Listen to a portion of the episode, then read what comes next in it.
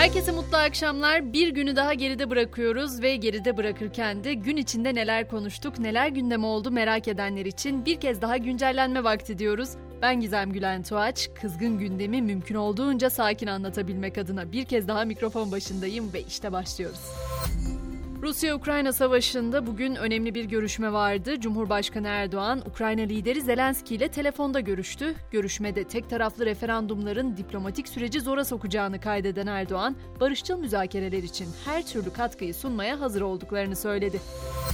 Rusya ise Türk bankalarının MIR ödeme sisteminden çekilmesinin ABD'nin baskıları altında gerçekleştiğini savundu. Kremlin Amerika'nın uygulamasını kınadı.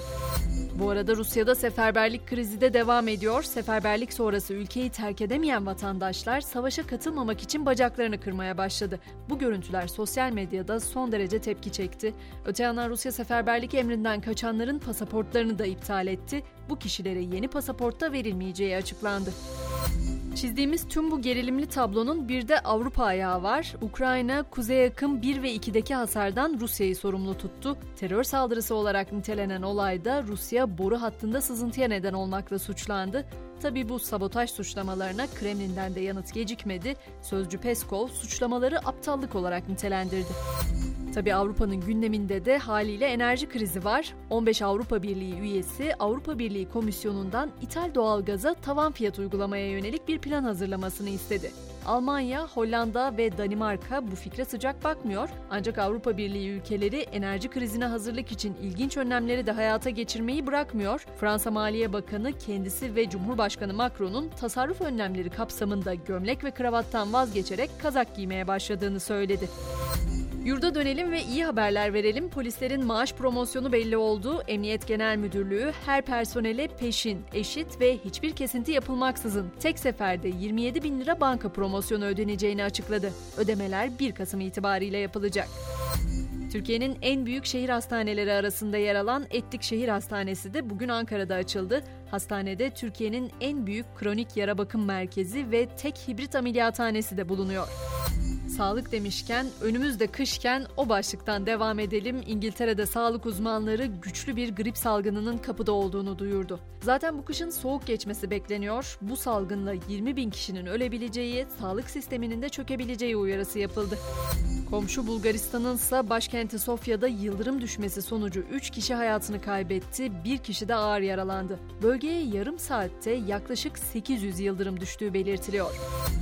Benzer bir konuyla Amerika'da boğuşuyor, gücünü artırarak dördüncü seviyeye ulaşacağı açıklanan kasırga Amerika'nın Florida eyaletini vurdu. Key West, Florida'da evler su altında kaldı. Eyalette 2,5 milyon kişiye tahliye emri verilmişti. Şimdi son zamanlarda oldukça fazla duyduğumuz bir kavramdan söz edeceğiz. Sessiz istifa kavramı. Bu dünyada oldukça yaygınlaştı ama Türkiye'deki araştırması ilk kez yapıldı. Önce hatırlatalım neydi sessiz istifa? İş yerlerinde bir kişinin yapması gereken dışında hiçbir şey yapmaması, sorumluluk almak istememesiydi. İşte bu kavram Türkiye'de araştırıldı ve çalışanların dörtte birinin şu an sessiz istifa sürecinde yaşadığını ortaya çıkardı. Bu durumun en büyük nedeni ise düşük maaş olarak gösteriliyor.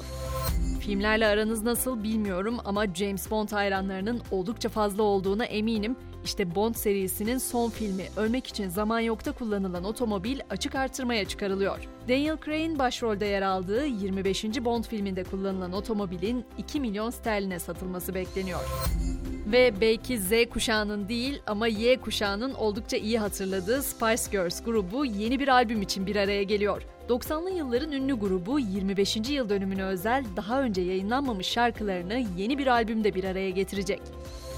Elbette spora da yer vereceğiz. A Milli Kadın Voleybol takımımız Dünya Voleybol Şampiyonası 3. maçında bugün Dominik Cumhuriyeti ile karşılaşıyor. Filenin Sultanlarının mücadelesi 18.30'da. Ve milli maçlar nedeniyle verilen aranın ardından Süper Lig 1 Ekim'den itibaren yeniden başlayacak. Futbol severlerin bu hafta heyecanla beklediği Beşiktaş-Fenerbahçe derbisinin de hakemi belli oldu. Pazar günü oynanacak derbiyi Volkan Bayarslan yönetecek.